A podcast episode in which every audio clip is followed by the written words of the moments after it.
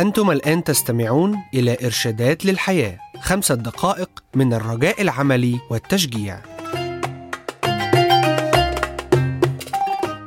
عندما تشعر بعدم كفايتك فلأجل المسيح تسرني الضعفات والإهانات والضيقات والإضطهادات والصعوبات لأني حينما أكون ضعيفا فحينئذ أكون قويا. رسالة كورنثوس الثانية إصحاح 12 وعدد 10 أنا لست كفء للقيام بهذا العمل.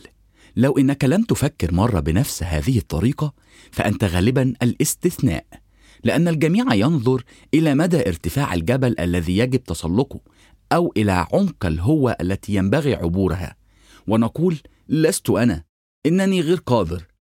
ما الذي يجعل بعض الناس تنجح؟ والبعض الآخر يستسلم حتى قبل أن يحاولوا تحقيق شيء ما.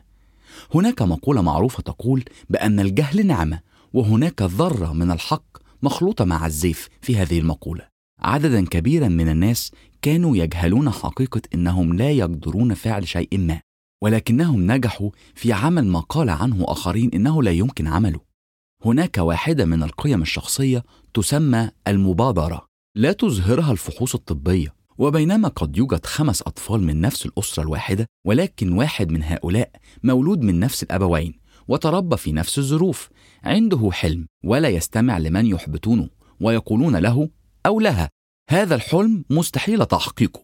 لكن الحلم يتحقق. كلنا نستطيع الاختباء خلف ستار عدم الكفاءة. انظر لمثال موسى. دعاها الله وهو في الثمانين من عمره. في هذا السن يتطلب أغلب الرجال فيه الراحة والاسترخاء. بالطبع أخبر موسى الله لماذا يشعر بعدم كفايته.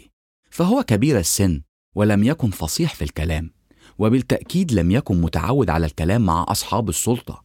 بالتأكيد كان الله يمكنه أن يجد من هو أفضل تأهيلا لكنه هو يختار الرجل الذي سوف يعتمد تماما عليه.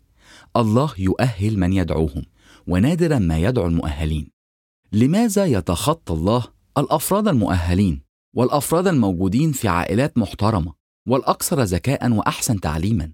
ويختار الفرد الذي يبدو إنه غير كفء لأن الذين عندهم الكثير يضعوا ثقتهم في مصادرهم بينما هؤلاء الذين عندهم القليل يضعوا ثقتهم بالكامل في الله واحدة من مشاكلنا هذه الأيام هي إننا نتراجع أمام مواجهة العمالقة الأقوياء والجبال العالية مثل القصة الكتابية عن الصبي داود الذي حارب جلياط. كان المراهق الشاب داود غير كفء لكنه تقوى بالرب الذي أعطاها المهمة لينفذها لقد كان أكثر من مؤهل لها. والقضية هي ما الذي يطلبه منك الرب أن تفعل؟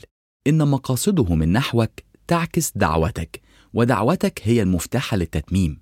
هل يدعو الله شخص ما لكي يفشل؟ بالعموم لا. وإن كان الله يستخدم فشلنا لكي يوضح لنا أين كان انحرافنا عن إرادته ومقاصده. ويستخدم الله الفشل ليساعدنا على تحقيق ما يريده هو. خذ وقتك لتدرس حياة محاربين العهد القديم في الكتاب المقدس. وسوف تلاحظ إنهم في معظم الأحيان لم يكونوا أكفاء بقوتهم الذاتية. حقيقة الأمر هو ما قاله الرب يسوع بمنتهى البساطة. لأنكم بدوني لا تستطيعوا أن تفعلوا شيء وأن كل ما يمكنك أن تعمله لن يكون كافيا لكن ما يستطيع الله أن يفعله من خلالك هو أكثر من كفاية. لذلك إدراك عدم كفايتك هو الخطوة الأولى للحصول على قوته وعونه. اقرأ وصف بولس لضعفاته في روميا سبعة ثم اقرأ حتى الإصحاح الثامن حيث يؤيد روح الله بولس وتتغير الصورة تماما. عندما كتب إلى أهل فيليبي قائلا إنه يستطيع كل شيء في المسيح الذي يقويه.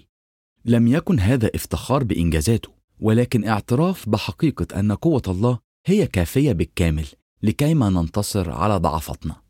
العمالقة موجودون والجبال عالية والهوه كبيرة وعميقة لكنه هو أعظم من الكل.